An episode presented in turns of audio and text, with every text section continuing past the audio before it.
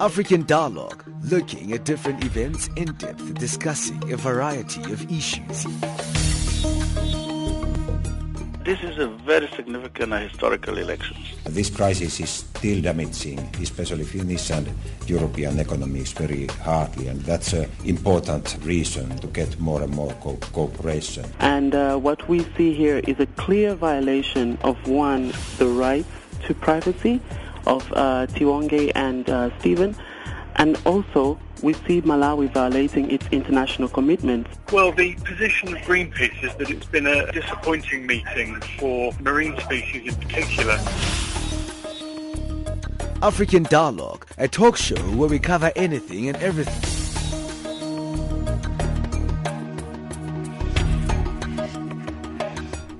A very good morning to you and welcome to yet another interactive installment of African Dialogue. You tuned into Channel Africa, your gateway to Africa, and the voice of the African Renaissance. I'm your host, Asanda Mazzawanyani, today, and we're currently on the frequency nine six two five kilohertz on the thirty-first meter band to Southern Africa. On the program today, we'll look at immunization. World Immunization Week is celebrated in the last week of April, and it aims to promote the use of vaccines to protect people of all ages against disease. But one in every five children is still missing out. In twenty thirteen, an estimated twenty-one point eight million infants did not receive life-saving vaccines. Inadequate supply of vaccines, lack of access to health services, a shortage of accurate information about immunization, and insufficient political and financial support all play a part in this. So to help us take this conversation further, we will be discussing this with uh, three of our guests. But now it's time for a news update with Onel Tzintzi.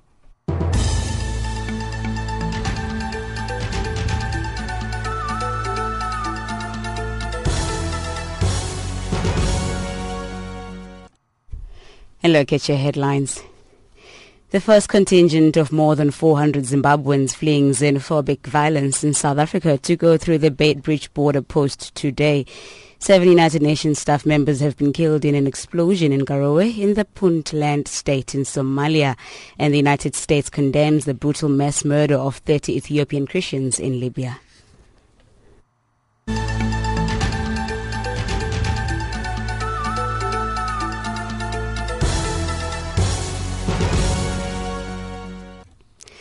The first contingent of more than four hundred Zimbabweans fleeing xenophobic violence in South Africa's coastal city of Durban is expected to reach the Beitbridge border post today. Buses carrying four hundred seven Zimbabweans described as enthusiastics to go home only left Durban late last night. Zimbabwe's ambassador to South Africa, Isaac Moyo, says another four hundred Zimbabweans are this morning waiting to leave Durban. All returning migrants are going through basic checks to confirm that they are Zimbabweans, as South Africans are not allowed to go through. Meanwhile, South Africa's Home Affairs Minister Malusi Gigaba says law enforcement agency will do everything in their power to restore law and order.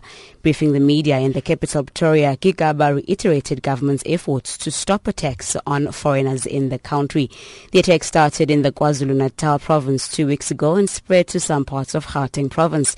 President Jacob Zuma appointed Gigaba State Security Minister David Machabo and Police Minister Tatnatin Tintego to spearhead government's response to the attacks. Maluti Obuseng has more. The government says it's aware that there are people within communities who incite violence against foreign nationals. Attacks on foreign nationals erupted in Isipingo in KwaZulu-Natal two weeks ago. Seven people, including three South Africans, are known to have died since the outbreak of the attacks. Home Affairs Minister Malusi Gigaba has sent a stern warning to those inciting attacks on foreign nationals. Police are trying to establish the origins of S M Ses making rounds in the country, threatening foreign nationals. Four United Nations Children's Fund staff members have been killed when Al-Shabaab militants bombed a U N minivan in Somalia. Four others were seriously wounded.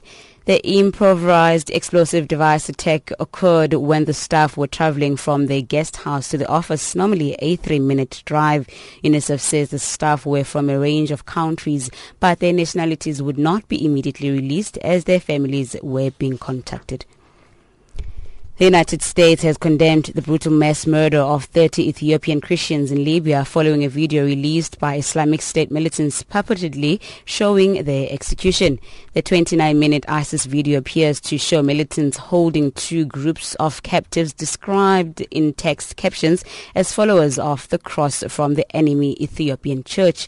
National Security Council spokesperson Bernadette Meehan decried the killings and called for stability in Libya, which has been mired in political chaos and unrest since the twenty eleven uprising that toppled former leader Muammar Gaddafi. And finally, indigenous people from around the world are gathering at the United Nations headquarters in New York over the next two weeks to discuss issues including social development, youth suicide and human rights. The permanent forum on indigenous issues is an opportunity for the world's three hundred seventy million indigenous people to have their voices heard on the international stage. Catherine Hazelberg has more. Over the next two weeks in New York, participants will address the post twenty fifteen development agenda, as well as the challenges faced by the Pacific region, which is home to a large number of indigenous groups. A special session is also being held on suicide and self-harm amongst young people. The forum is an advisory body to the U N Economic and Social Council. Now recapping on your top stories, the first contingent of more than four hundred Zimbabweans fleeing xenophobic violence in South Africa to go through the Beitbridge border post today. Seven United Nations staff members have been killed in an explosion in Garowe in the Puntland state of Somalia.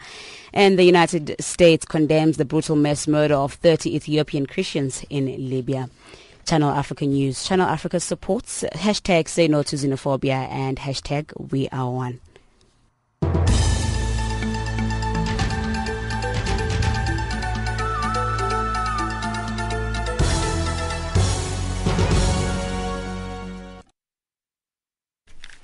Thank you, Onele, for that news update. Now remember to you, the listener, that African Dialogue comes to you every Monday to Thursday at eleven hundred hours Central African Time. You're also welcome to interact with us via Facebook and Twitter, or you can simply S M S your views to plus two seven eight two three three two five nine zero five. Now to the topic of today, excuse me. World Immunization Week twenty fifteen will signal a renewed global, regional and national effort to accelerate action to increase awareness and demand for immunization by communities and to also improve vaccination delivery services. This year's campaign focuses on closing the immunization gap and reaching equity in immunization levels as outlined in the Global Vaccine Action Plan, G VAP. The plan, endorsed by the one hundred ninety-four member states of the World Health Assembly in May twenty twelve, is a framework to prevent millions of deaths by twenty twenty through universal access to vaccines for people in all communities. Now, to uncover out, uh, the topic today, we are joined on the line by Doctor Anne von Gottberg, who is a clinical microbiologist for the National Institute for Communicable Diseases. And uh, good morning to you, Doctor. Um, good morning, and good morning to your listeners. Thanks for joining us. Now, the first thing I'd like to ask you is which diseases need vaccines? Well, ideally, we would like to be able to prevent, and that's exactly what vaccines do, is they prevent diseases. We would be able, we would like to prevent all diseases. But what has happened is through research and lots of work, um, there are many diseases that we can pre- prevent um, with vaccines, and these can be what we generally understand as communicable or infectious diseases, um, and um, we can think of the older diseases that we don't even see that much anymore because we vaccinate so carefully against them, such as diphtheria, whooping cough, um, tetanus, and we can think of new diseases that we're now vaccinating more recently, uh, pneumococcal pneumonia, um, and um, Human, human papillomavirus, um, but I think the listeners may be interested that we're even using vaccines to prevent cancers because these cancers are caused by um, viruses like human papillomavirus. So that vaccine prevents um, cervical carcinoma, and there's another virus, hepatitis B, that pre- um, we vaccinate against in order to prevent something like liver um, um, cancer. So there are many, many diseases that um, we can prevent. Vaccines, but the government um, in South Africa and governments in Africa prior, prioritize the important ones that they want to vaccinate, and they give them in a program, a routine immunization program, and those are the ones that they give to infants routinely. So they choose the most important vaccine-preventable diseases to give in a routine immunization program. And now we welcome uh, Doctor Bongile Mabilane on the line, who's uh, representing the UNICEF. Good morning to you. Morning, how are you? We well, thank you. Thanks for joining us. Is uh, immunization the only widely recognized way um, in terms of health interventions ever introduced? Okay, no, uh, thank you for inviting me to the show. Um, the, I would say yes. In, uh, in two thousand, the year two thousand, the C D C, Center for Disease Control, they released the ten great public health achievements in the twentieth century. So that means uh, we were looking back from nineteen hundred to nineteen ninety-nine, all the interventions that has been created innovatively um, in public health. This is around the country. And I'm proud to say that immunization was first on the list for that, for that uh, top great um public health achievements that we have done, because immunization alone saves millions at a time. We are sitting at three million per year, the lives that immunizations are saving. So I would say that it is one of the best and the top grade innovations and interventions that public health has introduced in the world until until recently, yeah. Okay. We also joined uh, by Doctor Mark Jit, who's a senior lecturer in vaccine epidemiology uh, at the London School of Hygiene and Tropical Medicine. Uh, good, af- uh, good morning to you, sir. Oh, good morning. Thank you for joining us. As uh, Doctor Bongile Mabilane has mentioned, immunization is, you know, widely recognized. Would you say that it's the most cost-effective health intervention?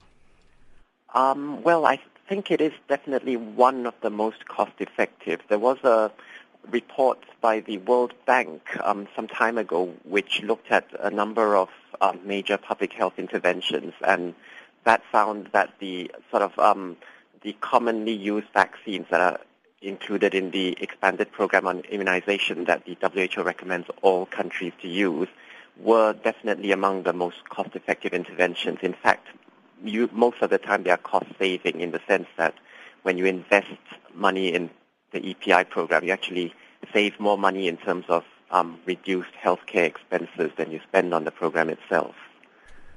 And Doctor Uh, von Gottberg, how do we monitor and assess the impact of uh, strategies, uh, more specifically uh, immunization, when it comes to reducing morbidity and mortality? So, by doing um, very careful post-introduction or even pre-introduction surveillance, and um, asking doctors to also report the diseases that they see. So, for example, at the N I C D, we do um, we monitor the burden of disease to see whether we should introduce these vaccines in our routine program, and then we'll monitor as the in- vaccines get introduced to. M- to show that there is an impact, and that um, both disease as well as deaths are reduced uh, as a result of introduction of those vaccines. And we ask that clinicians and nurses report vaccine-preventable diseases as part of a notification process within um, the national program. And I think many countries, or most countries, do that. And within um, the global um, elimination and control programs as well, there are surveillance programs in progress, because it's so important to monitor the impact of these vaccines. And uh, Doctor Jit, would you say that uh, enough information and encouragement to the public is given to make this initiative a success in terms of reports and the surveillance that Doctor von Gottberg has mentioned?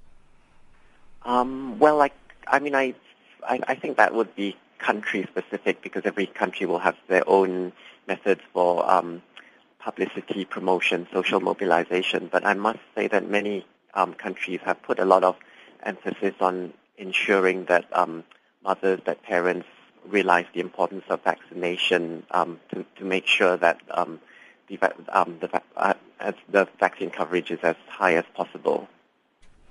Why are infant and childhood immunizations so important? What would you say, uh, Doctor Bongile Mabilane? Um, I think mainly for what the public needs to know is that it prevents two things. Uh, vaccines, they are preventing morbidity, that, that's the word we use for sickness. So we prevent for you to even get sick. And um, we know that sick, sickness drives to deadly uh, consequences. Um, other, other, other diseases might lead to mortalities. So vaccines are important in infants for those particular reasons, that we are preventing sickness, that in, in the long run we are investing in reducing deaths, and those are preventable deaths that we see. But it also has a social connotation to it. We are saving money uh, because when a child is sick, the mom needs to take time off work. So um, socially and economically as well, when you have a healthy country, you have a very vibrant economic force, the workforce, and uh, and so vaccines are a powerful tool for us to prevent known and preventable diseases, not only to our infants, but I want to stress also that there are vaccines for the elderly, there are vaccines for travelers who are going to endemic countries like yellow fever. So it's just not only about children, but um, for, for this particular context, I think we need to, to send out that strong message that against sickness and, and deadly diseases, vaccines are, are probably our best tools that we're using right now, but it also has a social and economic benefit to it as well. And would you say, Doctor Mabilane, that uh, the, what are the challenges that go with this immunization drive globally? Uh, Doctor Jit has mentioned that, you know, it goes, uh, it's, it's almost uh, unique to each country in terms of, um, you know, what the effects are and what the challenges and experiences are. But speaking generally, what would you say are the challenges? Um, they are, they are quite... very, very much abroad, and they, they, they, are, they you do have cross-cutting um, challenges from procurement of vaccines, from cold chain of vaccines. Where do you store them? How do you buy them? And uh, the biggest debate right now is who should be buying vaccines for our kids. We are quite very lucky that in South Africa um, we have a very functional health systems, and uh, the government is in charge of our vaccines. Um, but the challenge that I want to to just put out there also comes from the community, you know, the people that we are addressing today, that uh, there's a rising misconceptions about the safety of vaccines, and uh, that those misconceptions, uh, we need to really ignite a, a dialogue and a debate about the safety of vaccines. I mean, they vaccines, they come from, like I mentioned earlier, this, this, these are vaccines that we've been monitoring since the nineteen hundreds.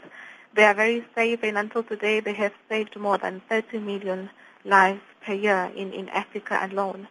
So I would say the challenge that we need to probably address, and that we can address is, uh, with the means that we have individually as a, as a, as a mom or as a, as a gogo or a community member, is the misconceptions about vaccines, so that we can increase the awareness and the, the accessibility for the demand to be there. When people think and they believe that vaccines are safe, they will be confident enough to accept them.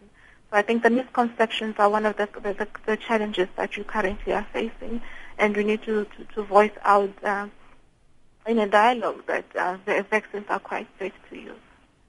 And uh, Doctor Jit, can you add to that? What, what are the challenges that go with the kind of drive of immunization? I think that's a um, very good summary of the uh, main challenges. I mean, they are different in every country, but in many places, I mean, just um, bringing the vaccines to um, remote areas that might not have um, cold chain, might not have um, electricity supplies, might not have um, good transport into those areas requires um, a lot of effort, but it is an important effort to make, because it wouldn't be fair that, um, for instance, people in the cities in accessible areas get very good vaccine protection, but people in remote areas are left out and have to suffer the diseases. Okay. And uh, Doctor von Gottberg, what are the misconceptions maybe that, or how can we address the misconceptions that Doctor Mabilane has, has raised in terms of community members coming on board? Well, I think for that we do need to understand um, the specifics of the communities that we're working in, because they will differ. Um, I think one of the big immunization drives globally now is, for example, the polio eradication. And um, this is a global initiative um, where polio has been eliminated in many, many countries. Um, but there are some countries, in fact, two countries, um, where there's still one or two cases of polio. And those, in those countries specifically, there need to be um, uh, sort of initiatives that deal with the the initiatives there to deal with where are low coverage and what's happening in those countries. In South Africa, for example, the reasons for low coverage or where coverage might be low or people might not be immunizing will be very different to why people will not be immunizing their children in Europe, in Germany, for example, or in the United States. And we've seen that, for example, with the measles outbreaks that have been occurring throughout the world um, just recently, um, where there have been pockets of people not immunizing their children in the United States and Europe. And measles is an unforgiving communicable disease where um, it, it's transmitted very, very easily. And when there are groups of people that have been unimmunized for whatever reasons, um, it transmits very easily and then c- there can be outbreaks. And um, it's the, the outbreaks that have occurred in the United States, for example, have been in, um, for, in Disney parks, for example, where they've been communities together, people, middle-class people meeting, um, and there have been people that have been unimmunized mixing with other people. Um, and this is not what's happening in Africa, for example. So I think one has to understand that there are reasons why people will not choose to vaccinate their children, and I think we need to talk to the families and to the guardians of the children and answer their concerns and speak to them and be honest um, and discuss it with them. But um, as was mentioned already, vaccines are safe. Um, they've been given to millions and millions of children. They are safe and they prevent disease. They prevent these very outbreaks of measles that can kill children and have resulted in death in these outbreaks that I've been describing. Okay, there we're going to continue with our topic, uh, further discussions after this short break.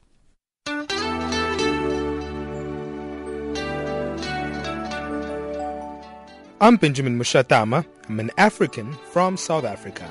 I say no to xenophobia. Let's unite, Africa. Kenna Elizabeth, mo Afrika wa go tswa go la province ya Limpopo mo Afrika Borwa. Ke ganana le ditlhaselo tja badudi ba dinaga di shele e le go xenophobia. Let's unite, Africa.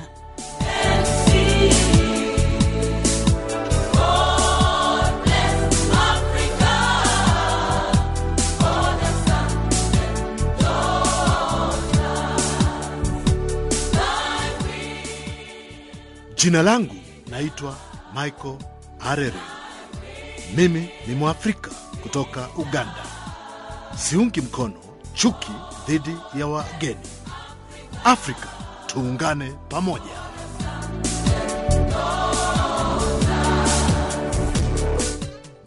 Je m'appelle Jacques. Je suis un Africain de Côte d'Ivoire. Je dis non à la xénophobie. Restons unis, Africains. Ek is Janine, ek praat Afrikaans. Kom ons staan saam en sê nee vir xenofobia. Let's unite Africa.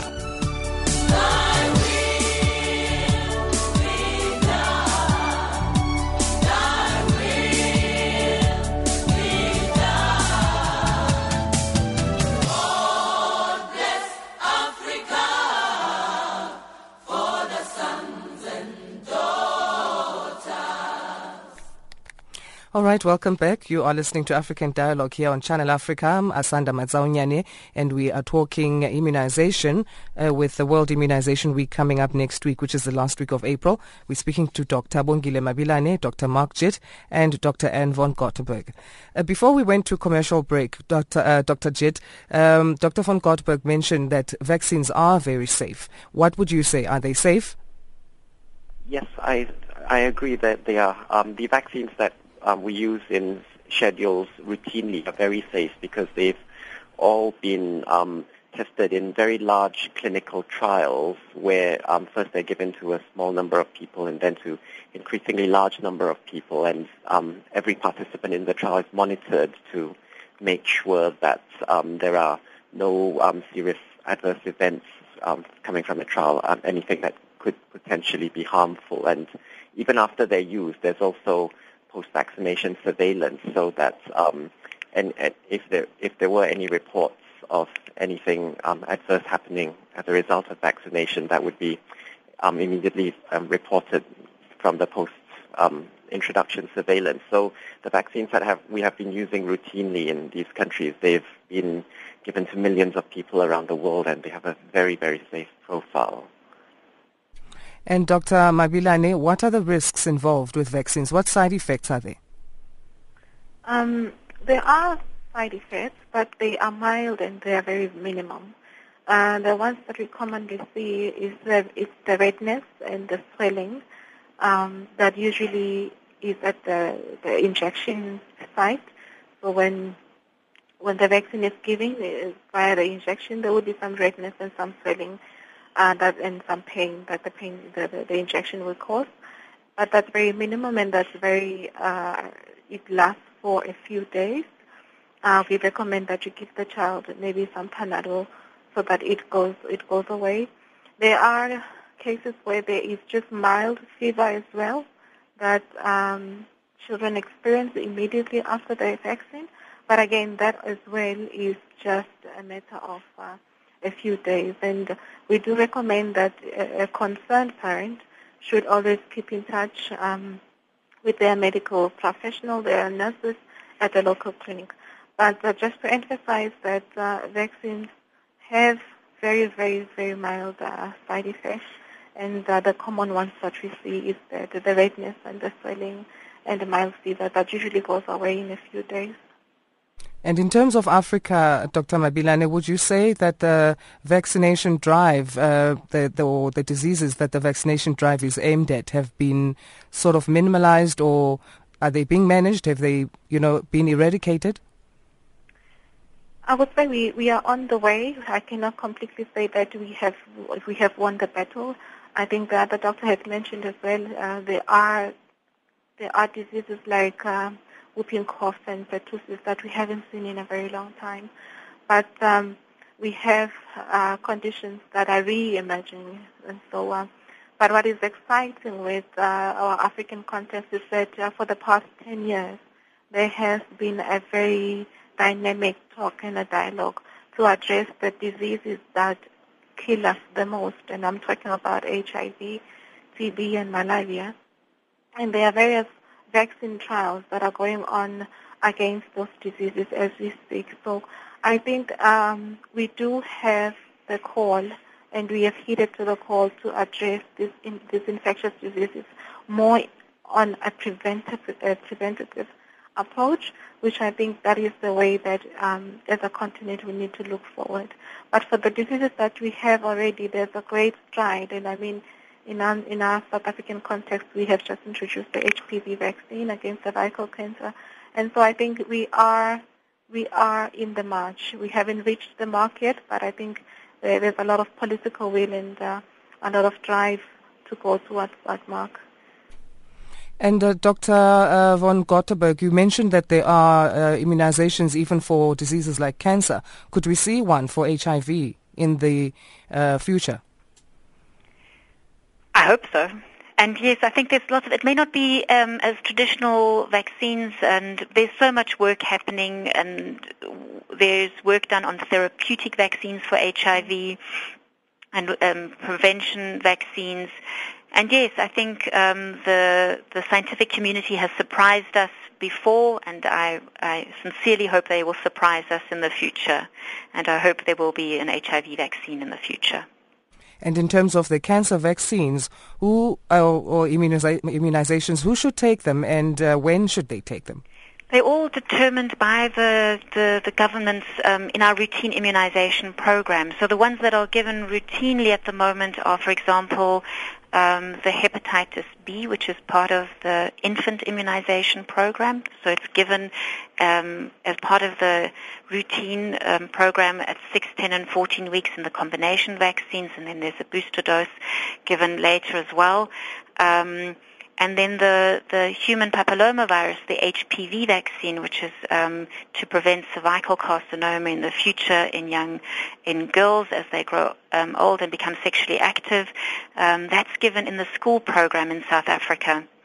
and has been very successful. It started um, two years ago and has had great, um, has really been very successful in our public school um, um, health program, and has had very, very good coverage. Um, and these are routine immuni- im, um, immunizations that are given by the Department of Health um, and are offered to all children um, in the country. When should immunization start in infants, Doctor Jit? Well, um, as, as was mentioned, every country has a slightly different vaccination schedule depending on um, the main diseases in that country and the age at which people get them. In some countries, the first dose, the first vaccine might even be the birth dose of hepatitis B, which is delivered at birth. In some countries, it might be the, um, well, the um, diphtheria, tetanus, pertussis vaccine, or in, in some countries, that's a combination of the Penta vaccine, where it's combined with Um, polio and um, Haemophilus influenzae. So, and that's given sometimes in some countries at two months together. In some countries, rotavirus is also at two months. So, in many countries, the schedule starts very early so that we can protect um, infants as early as possible from um, getting the diseases that the vaccine protects against. And uh, in terms of, you know, the country-specific interventions that keep coming up, in, you know, in certain countries, it might be against someone's religion to immunize. So, what do you do in such case? Doctor Jit? Um, well, I, I would say to have a conversation with the um, the, the doctor, the, the local doctor. I mean, I'm not actually a, a clinically um, a clinician, so I wouldn't like to give direct advice, but I say a, a conversation with the doctor would be very important in that case to um, consider the options. And uh, Doctor von Gottberg, how would you answer that? I would say, as mentioned, is... it would depend on the situation that that family and those children are in, um, because it might be m- massively important in in the case of an outbreak, of a measles outbreak, um, to discuss very carefully the risks of that child at that moment in that outbreak, um, and to weigh up the options of um, the religion against um, having the vaccine versus the risk of the child getting measles.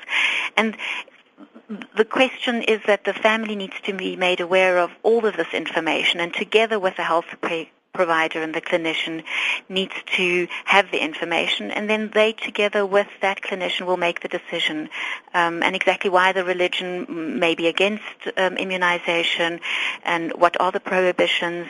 Um, and I've always found in my clinical practice it's, it's always been useful when one has all the information and when discusses it very carefully, and under the situation that it occurs, um, one can often come to some information that then helps, that one makes a decision together.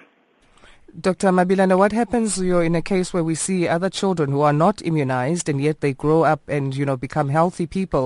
Is it because they're healthy, or is it because they'll suffer the consequences later? Um, so we have something called herd immunity.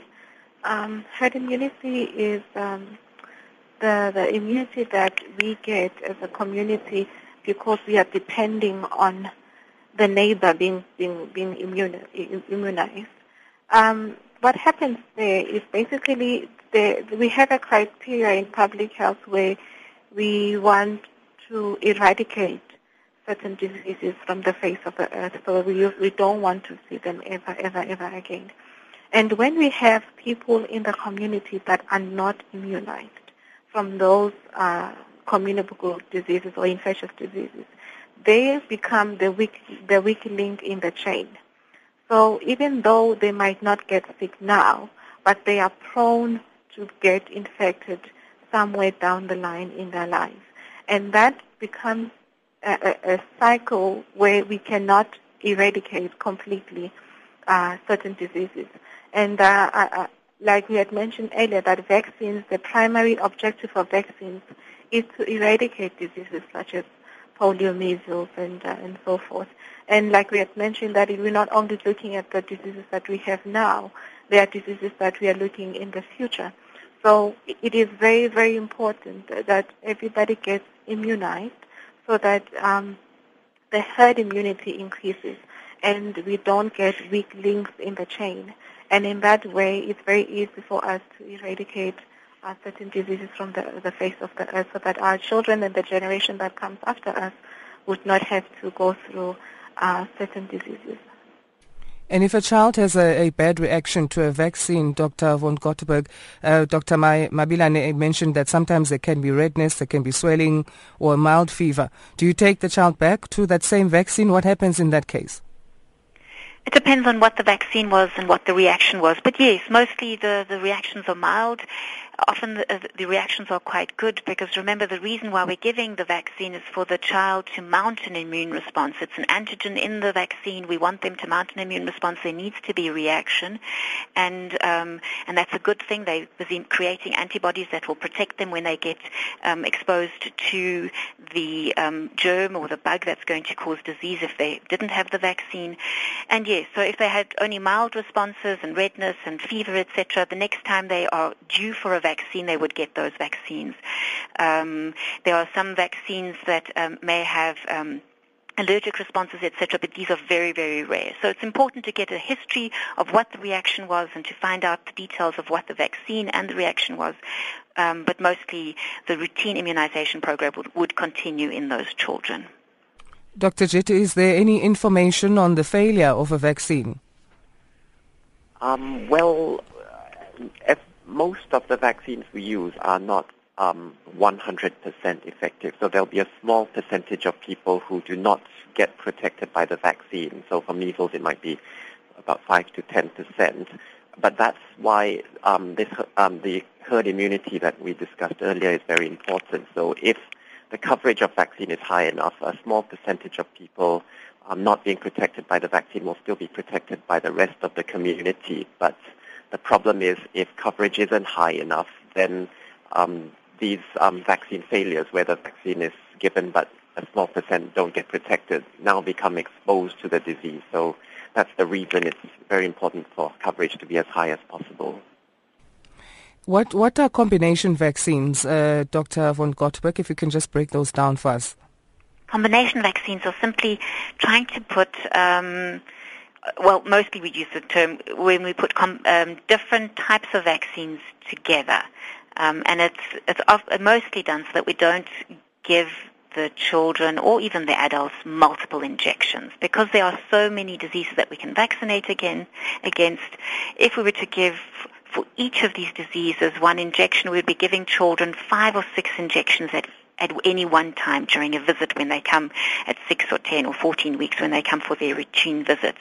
And so what vaccine manufacturers have done is try to make a combination vaccine where they put the different antigens together um, so that we can give one injection with multiple different vaccines in that one injection. And that's a combination vaccine, mostly when we talk about combination vaccines.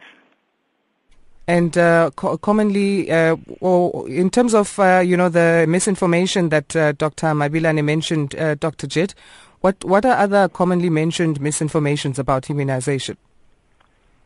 We spoke about Africa, but maybe let's look at uh, other parts of the world.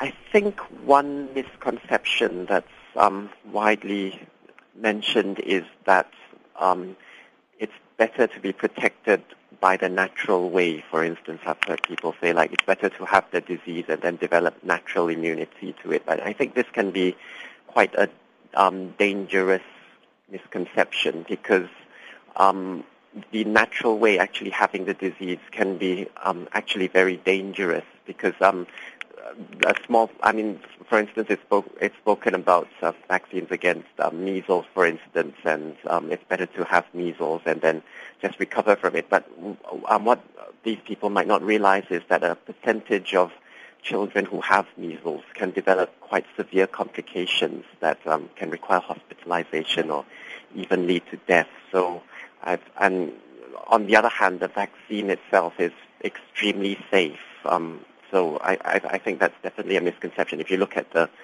risks and benefits of the two options, definitely the vaccine is the um, by far the better option. Okay, we're going to take another uh, break, and we'll be back right after this.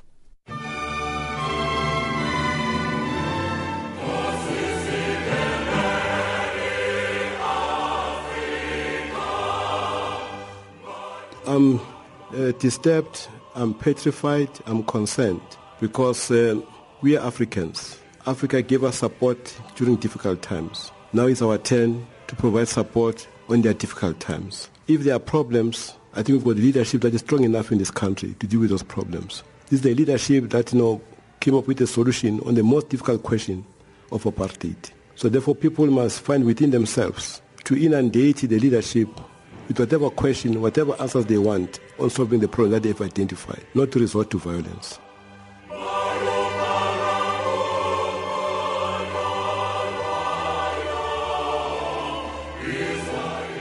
Kina Kachana ni mwanaarifa South Africa yasimuluha mana Zambia ni nyefulalikizo za kuketula bazwahule ni susuwe za tukongo te umana nongolo kwa banabalifa South Africa kaofela.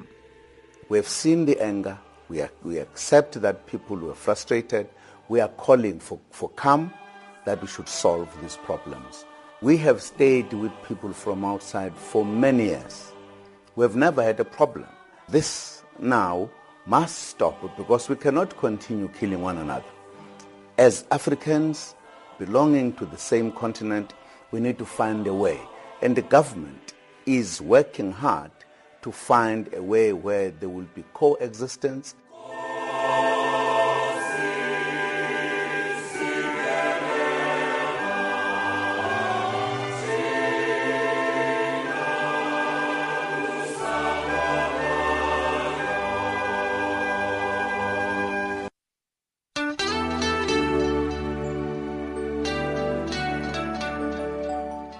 I'm Benjamin Mushatama. I'm an African from South Africa.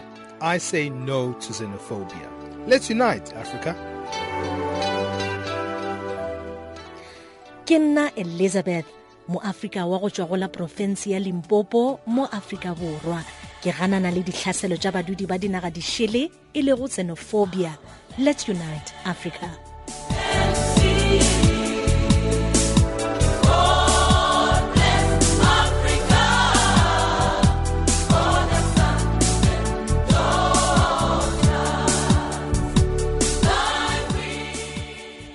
Jina langu naitwa Michael Arere. Mimi ni Mwafrika kutoka Uganda. Siungi mkono chuki dhidi ya wageni. Afrika tuungane pamoja.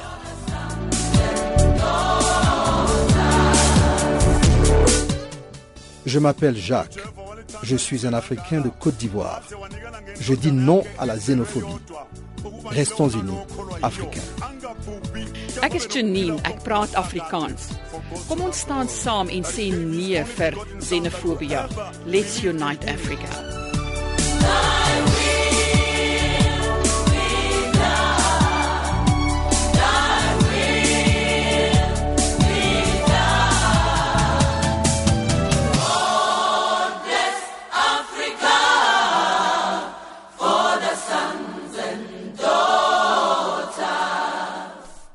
Welcome back to uh, African Dialogue. You're listening to Channel Africa, and we're talking immunization today on our program. And uh, Doctor Mabilane, in, uh, well, according to the World Health Organization, in twenty thirteen, an estimated twenty-one point eight million infants did not actually receive the life-saving vaccines that they needed. What is the future of these children? What can be done here? Can this be turned around? Doctor Mabilane? Yes. Can you hear me? Yes, I, I can okay. hear you. Of course, there's, there's, there's hope, and we, we can turn it around. Uh, um, we are this year's Immunization Week. The, the, actually, the, the theme for this year is closing the gap. So we're looking into closing the gap and increasing equity into into immunization levels. What that basically means is strengthening the health systems, and closing the gap can be achieved through strengthening the immunization system, and um, getting, uh, reaching far to reach children in rural informal settlements, and uh, going actually out there than to wait for the parents to bring the child to health facilities. Um, there's a strong drive to take the services to the people, and that can be done in various ways. And closing the gaps also means that families know where and when to go for immunizations. And uh, closing the gap also means to reach vulnerable populations that have not been vaccinated as yet. So there is um, a lot of health system strengthening and transformation that is going on globally, and uh, as part of the Millennium Development Goals, we want a healthy nation by uh, twenty fifteen, and uh, I think uh, a lot of countries have taken that to their strides to close the gap into reaching these kids that have uh, been missed before. So this is a very strong theme that is going on uh, uh, globally, that we want to close the gap and to reach equity levels in regards to immunization. Everybody needs to have their share and equal access to these important services. And, and just in closing, uh, Doctor Jit, and as well as Doctor von Gottberg, World Immunization Week is next week. We celebrate it. What events are planned for this in closing the gap? I, I beg your pardon, sorry? Uh, next week we celebrate World Immunization Week. What what's, what uh, events are planned? What will actually be happening during Immunization Week? Um, well, I, I think every country might have their own um, plans for that, but I know on a, a global level, W H O is using the Global Immunization Week in order to, well, basically raise awareness ac- across the world um, in, among all stakeholders, uh, members of the public, governments, about the importance of um, immunization, the lives that have been saved through immunization, and to encourage people to um, vaccinate themselves. And I think there are a range of sort of, um, in different countries, sort of like um, campaigns, discussions, sort of public information workshops on this, but um, mm-hmm. I, I think they will be, be, be different in each country. And uh, just quickly, Doctor von Gottberg? Um, well, we here at the National Institute for Communicable Diseases are having um, presentations and discussions on Thursday the thirtieth of April, where we're inviting experts um, to talk and discuss about all the challenges and the successes and um, the future of vaccinations in, in the country, um, together with the Department of Health, with the World Health Organization, with community partners. Um, and I know that the Department of Health and other um, stakeholders in the country will be um, having smaller and larger um, events um, throughout the week, trying to um, work through what are the initiatives for the World Immunization Week um, and trying to close the gap. Well, in closing, we are closing the gap, I guess. And thank you so much to uh, you two ladies and gentlemen. Thank you, and thanks for the opportunity. Thanks. And now it's time for our economics news. Let's get an update from Wisani Matebula.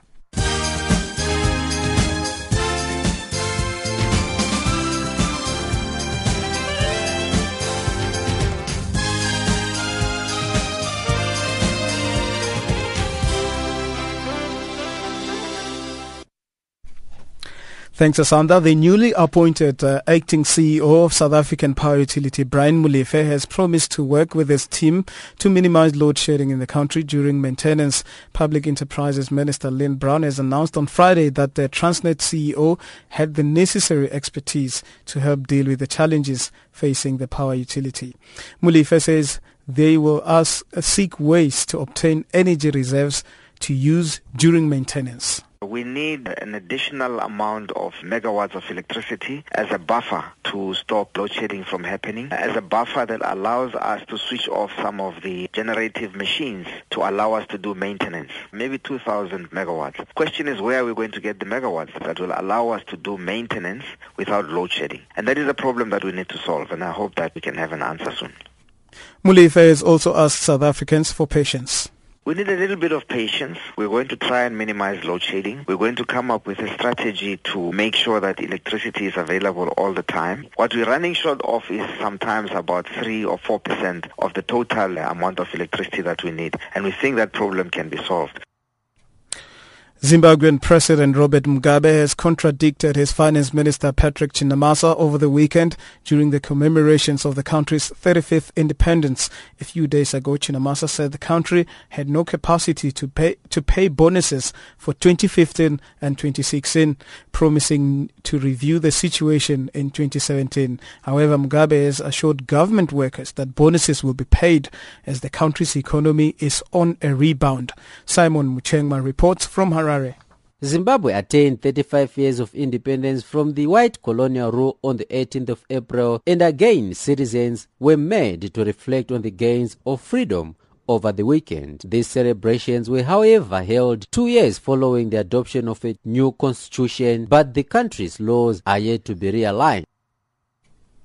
Financial indicators, the dollar at twelve point four five, South African rands at nine point seven, Botswana Pula and seven point three four, Zamb and Kwacha also at zero point six seven to the British pound and at zero point nine four against the euro. Gold is trading at one thousand two hundred four dollars, platinum one thousand one hundred sixty-four dollars a fine ounce, Brent crude oil is at sixty-four dollars and twenty-two cents per barrel. Channel Africa supports the hashtags Say No to Xenophobia and We Are One.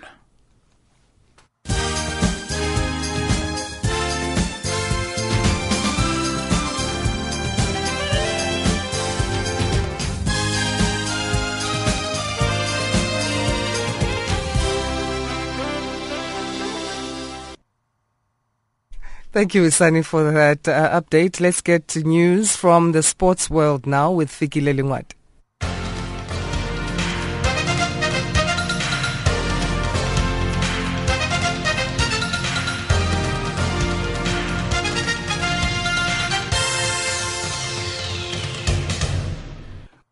In our sports update this hour, we're kicking off with athletics. Former world champion and Olympics med- medalist Caster Semenya is not worried about making the world championships qualification time yet, but just to keep her shape and distance.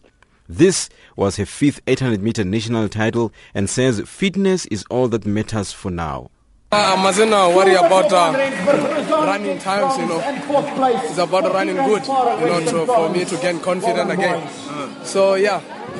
Of course, it's a plan, you know, you have to run tactical, especially if you're coming from injuries. You know, you don't want to hurt yourself.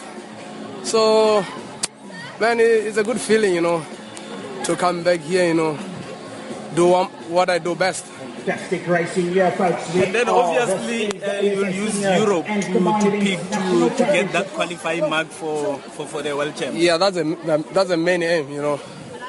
The most thing, uh, the most important thing is to stay healthy, like I said a few weeks ago.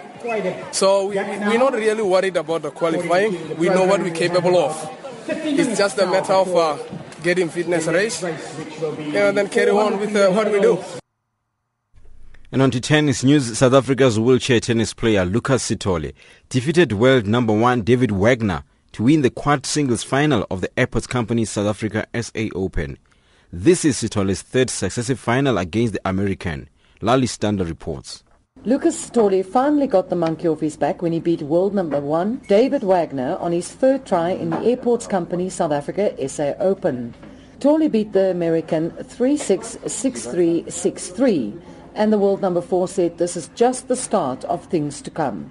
Oh yes, I think uh, this is the new Lucas Sithole uh, because from here I'm going uh, to play uh, Japan Open and the other tournaments, but I'm um, also going to work hard, you know, uh, to, to defend my title when I'm going there, and also to, to work hard, you know, uh, as my coach uh, told me that uh, there's no break uh, in wheelchair tennis because it changes every day. So I just need to keep fit and make sure that I stay injury free, and then I think everything will be possible. Lali Stander, Airports Company South Africa S A Open, Johannesburg. On to rugby news. South African rugby side Bulls coach Frans Ludek says he's pleased with the result after his team beat the Sharks seventeen ten in Durban. Ludek says it was always going to be tough getting a result away, especially against the Sharks, and commended his team for having played well. Yeah, for sure. The scoreboard is in our favour. So, yeah, it's a, it's a great feeling, you know. Um, didn't have a lot of wins the last few years, yeah, so it's so always a... Uh, tough assignment when you get here, you know, you need to be on, on, on your best. I know they're missing a few of their key players as well, but uh, tonight we played well. We played for eighty minutes. We had to work hard for this one, but uh, a great result. In swimming, Olympic gold medalist Chandler Claw brought the curtain down at the twenty fifteen South African National Championships with his third gold medal in Durban at the weekend. Leclerc was in dominant form, touching the wall in first place with a time of fifty-two point zero three seconds. He was followed by Nico Meyer in fifty-three point six eight seconds, with George Durand begging bronze, posting a time of fifty-four point eight eight. Leclerc bowed out of the six-day meet with four qualifying times for the FINA World Championships in Kazan, Russia in August. And finally, with the golf news, Thailand's Kiradech Afibanrat has won the Shenzhen International for his second European Tour victory. He finished on twelve under par after a closing seventy-two and edged past Chinese number one Li Haotong at the first hole of a playoff. Nick Dye reports. A dramatic finale to an eventful final day. Afi Barnrat had led by two but looked out of sorts. By his own admission, he was too nervous. He gave a chance to a host of other players. nineteen-year-old Lee took advantage to shoot a sixty-seven and set the clubhouse lead. A downcast Afi Barnrat needed the encouragement of his caddy on the seventeenth tee. His approach allowed a successful eagle putt to tie the lead, and he had a chance to win on eighteen. In the playoff, he had effectively the same putt and this time made it for birdie, and he adds to his Malaysian Open success of two years ago. An emotional Tommy Fleetwood narrowly missed out on the playoff and finishes third. You'd imagine every one of the top three finishers has a great future. And remember, Channel Africa supports hashtag say no to xenophobia and hashtag we are one. That's your sport news this hour.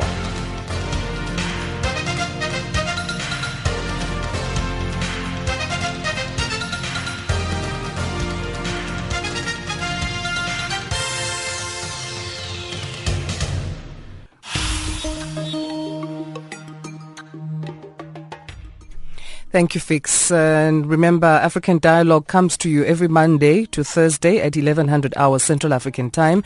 You're also welcome to interact with us. We'd love to hear from you via Facebook and Twitter. And you can also S M S your views to plus two seven eight two three three two five nine zero five. Well, that's it from uh, us here in African Dialogue. Thank you to our producer, Tumelo Zulu, uh, our executive producer, Brad Wilkinson, our technical producer, Ace Kenny. Um, your host, Asanda Mazzawanyani, for today. Have a great Monday.